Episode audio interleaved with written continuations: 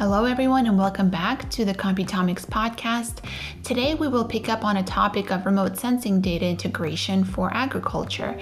Last year, we had the chance to talk to Constellr about their ability to aggregate remote sensing data.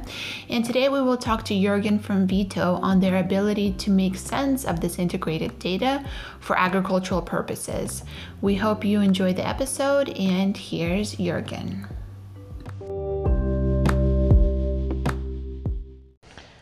So, Jurgen, welcome to the episode and nice to have you here. Well, uh, thank you, and I'm very happy that you uh, invited me to this uh, podcast. Uh, a real honor. So, thank you for the uh, invitation. Sure. Maybe you can tell us a little bit about why you founded Vito, how long you guys have been operational, and sort of what your mission is and what you're hoping to do for the agricultural sector. Uh, so, Vito exists for um, more than almost 25 years now, and we are a international research uh, institute located in Belgium.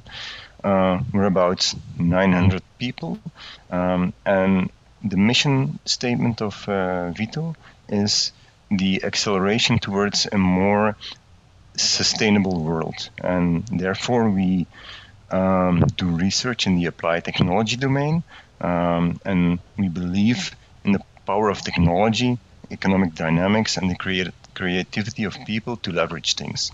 So. Wow. That's in, a pretty powerful, uh, pretty powerful statement to to believe in people in this time when it feels like.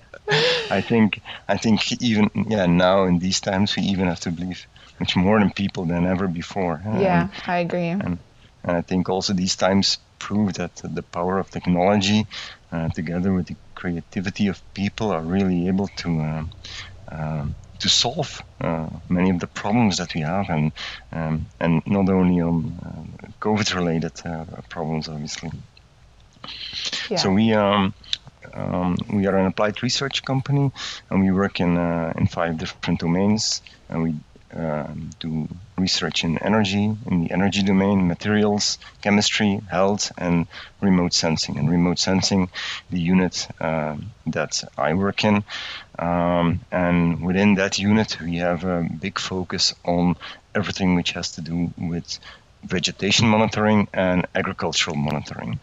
Um, we, we, see ourselves more as a, a data science unit. Or, mm-hmm. um, and then, then a pure remote sensing unit. So uh, the remote sensing data is always the the basis of, of, of the, the, the, data science, let's let's say. Um, but we um, uh, use many other data sources to complement the remote sensing data and to come to actionable um, actionable insights. Do you find that the sector of people that you work with, that you interact with, some of your clients, do you find them to be um, excited about the innovation or um, highly sort of involved and curious because I feel like a lot of uh, our agricultural industry is actually um, quite ready to uh, to try something new or to be on the uh, on the cutting edge of what's happening today. Although it appears to be a quite conservative sector, what has been your experience? Well, I um, well, I agree with you, uh, Anna. It's um, I've seen a, sh- um, a, nice shift in, uh, in, the past few years towards a more um, a positive feeling towards technology. So mm-hmm. um, we, we work with um, very, various players in the value chain, from input suppliers like seed breeding companies or agrochemical uh, companies, mm-hmm. over uh, food processing companies, but also farmers, um, and large in uh, international institutes, hmm, and especially with um, the uh, the input suppliers and uh, food processing companies, um, we really see that they truly believe in, in in the new technologies, and they're starting to invest more and more in these uh, in these new technologies. And slowly, you also see the uh, adaptation level with farmers uh, mm-hmm. going up. So uh, I'm I'm pretty positive about uh, the the future of technology in uh, in agriculture. That's awesome. So how would you usually interact with a client? How um, you know, how do you explain your technology to them and what it can do for them and how it's going to get them to that more sustainable way of providing um, part of our food supply chain? Um, well, t- to start off with, I think the remote sensing data provides an objective, uh, or it's an objective data source uh, for everything that happens on a, on a field. Mm-hmm, uh, so mm-hmm. um, we use uh, anything from drones up to satellites and, and, and all platforms that are in between airplanes, uh, stratospherical drones or whatever you have. It could also be a camera on a, on a stick um, uh, that, that, provides that provides data um, from sensors in the in the in the broad sense of the word.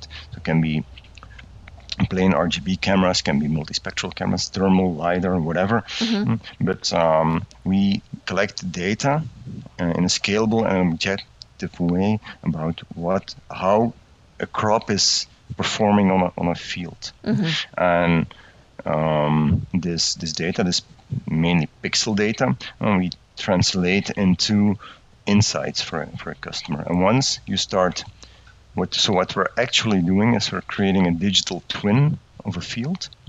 Um, and when you start creating a digital twin of a field, you will be able to um, mine all that data. And when you complement the remote sensing data with uh, other data like uh, what has been done on the field, the field management practices, or uh, actual yield, um, soil information, and so on and so on.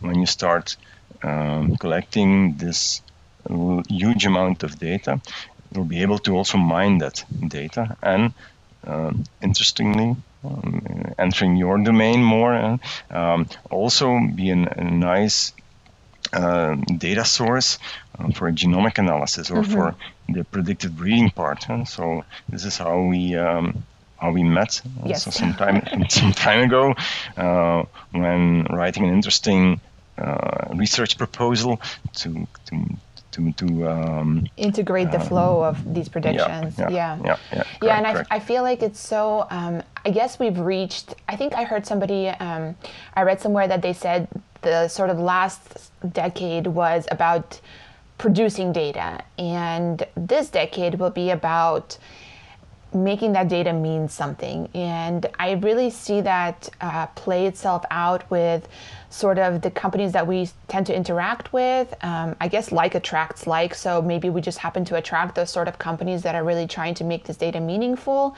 But I really see it coming from so many different perspectives. And I think it's so great because you know, instead instead of just hoarding, it's really translating, right? It's really making people feel like all of this is not a waste or just taking up space somewhere, but it's really helping them make actionable decisions. So maybe can you give us just an introduction to the sort of decisions or the sort of kind of insights that people, your clients, can get from this, uh, from these digital twins, from sort of understanding the subjective reality of their fields?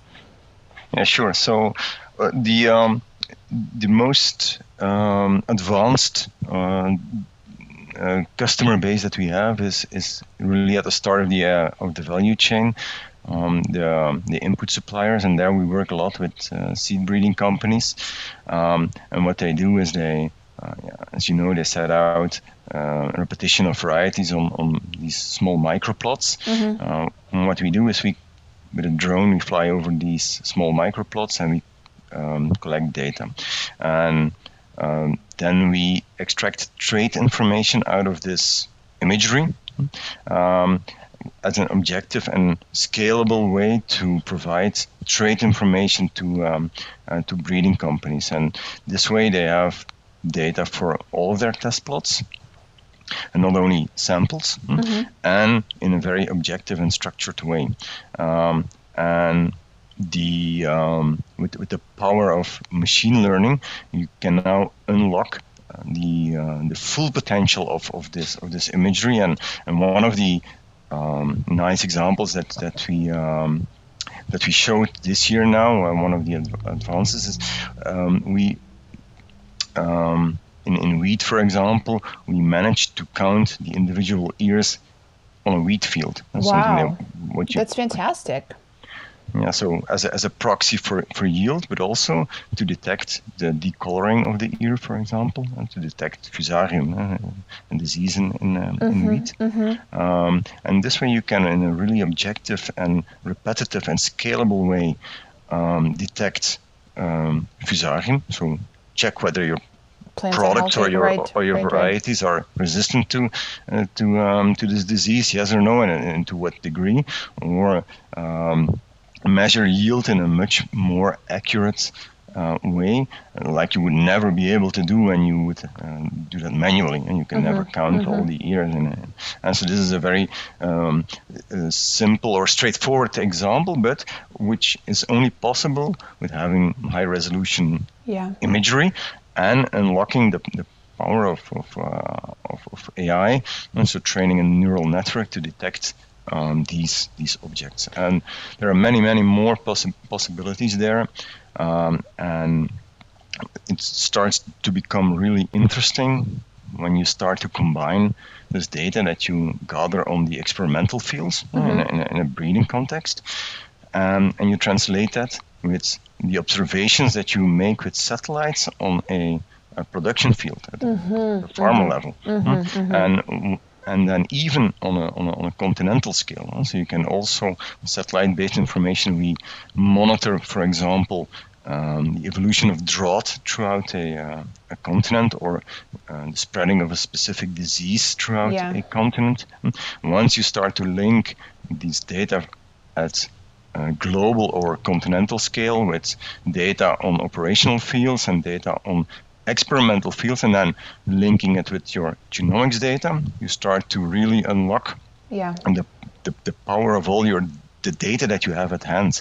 And this is now really starting to become uh, reality. And the gains really become exponential, right, at some point. Um, Correct. Initially, it feels like uh, you're making slow headway because you're sort of putting everything together. You're really organizing yourself in a way. And then when you start running man like we've you know some of the things we've seen with clients who i assume that you're also talking about uh, maybe some of your clients who are willing to invest the maybe extra time or the extra kind of interest to take it a step further as well. And they really can make you know with with your input and their interest and their availability then they can really um, maybe do things that are just unbelievable, right? To other people who who um, haven't thought about it in this way or didn't see the data in this way. Uh, have you experienced that as well?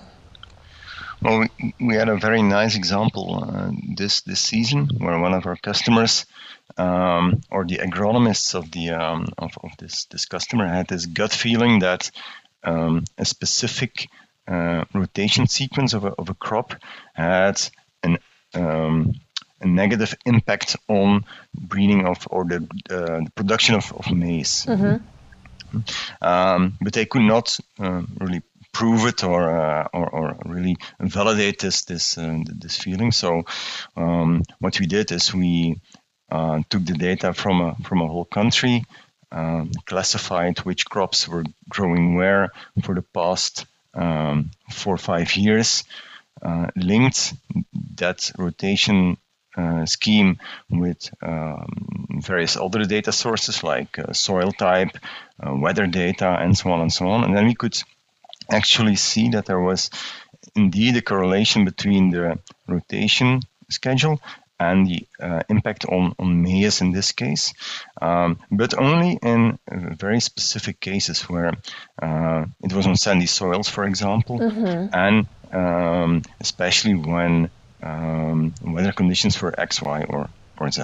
Right, and right. this is this is something I, uh, we we processed lots of data from data for for a whole country for five years, so huge amounts of data, um, but by using machine learning, so um, AI in, in, in, the broad sense, yeah. we were able to to really analyze it. And so so now this company is able to advise their customers and say, okay, hey, if you are uh, if you want to plant this crop, please uh, take into account this specific rotation schedule because it will have a negative or positive impact on your uh, production yeah. next year. So, and, and these are things that, yeah, are were very hard in the in the in the past. I think to definitely. To really Definitely. capture with the, with the human brain. And I think this concept of intuition, I think it's such a powerful one. And whenever I try to talk um, about our product, I also try to emphasize the fact that technology will never erase intuition, or I hope it will never erase intuition. It's certainly not our goal, but in, in the way that I know that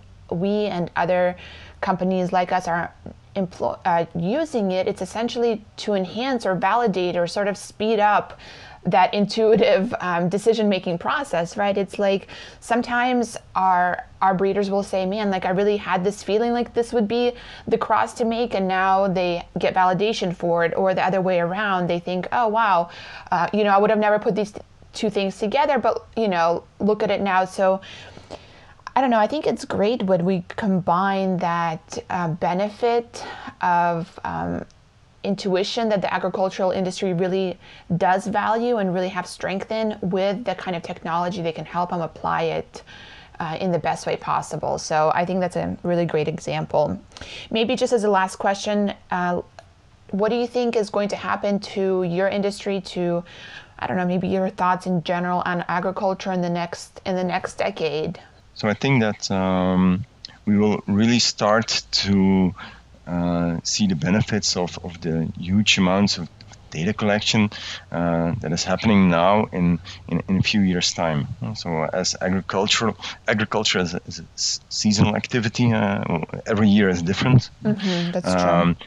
And you need you need to collect data on uh, in, in, in, in real life and on, on, farmer fields for several years before you can really start to um, have or, or mine that data and create valuable insights. And to really have confidence in the new technology, right? In the new approaches yeah. you're, you're undertaking. Yeah, yeah. I, we've definitely seen that. And um, so, so we're starting. We've started to collect lots of data since uh, 2015 with the launch of the Copernicus program in, in, in, Europe, where we have satellites orbiting the, the globe now every three to five days, collecting very interesting information about the productivity of crops on, on every single field in, in, in the world. Um, many other types of satellites are being launched. We'll, we'll have thermal imagery uh, very soon on a very structural uh, basis. Uh, we, uh, we make use of radar data that provides very interesting um, data.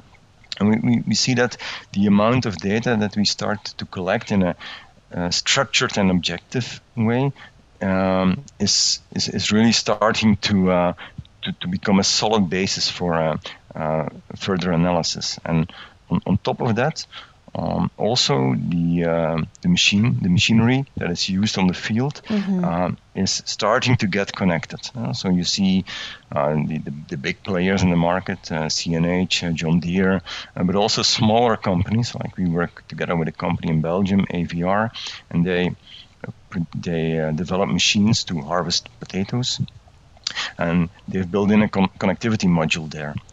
And uh, whenever a farmer agrees with it, they can uh, share the yield uh, of, a, of, an individual field and then in grid cells of 3 by 3 meters with us. Mm-hmm. And then we can correlate that, that yield, that actual yield information with um, remote sensing data, soil data, meteo data, maybe also other data that the farmers provided us.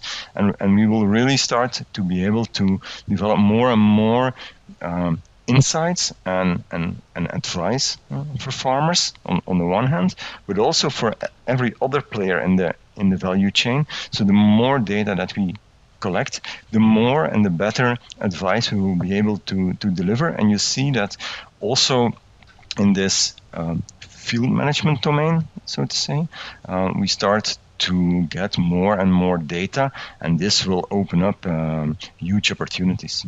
Yeah, I agree. And I, um, you know, I think maybe before I started working in uh, the field, I used to think maybe more data sounded scary, you know, because I think there is some doomsday feeling about like more data, more machines making more decisions. But as I've seen it, like I mentioned, really connected to um, to the way that it's applied into the intuition and to the kinds of questions that we ask, I've really um, I've really come to embrace it, and I think that you know I'm sure there's a, some great philosophical quote about, you know, it's only what we make of it, right? And Mm-hmm. I really uh, love partnering with companies like you guys and um, other people that we've come into contact with that I think are really trying to take this power into the right direction, into a direction for sustainability and global hunger. So, thank you very much for the interview. Thank you for your time. Thanks for what you guys do. And I hope um, that we have a chance to work together again soon. Yeah, I truly hope so as well. Uh, so thank you very much, Anna.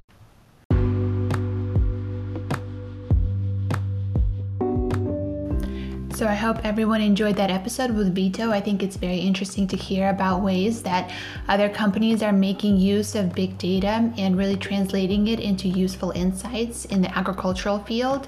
If you have any questions, feel free to contact them or contact us, info at computomics.com. We always look forward to hearing from you and see you next time.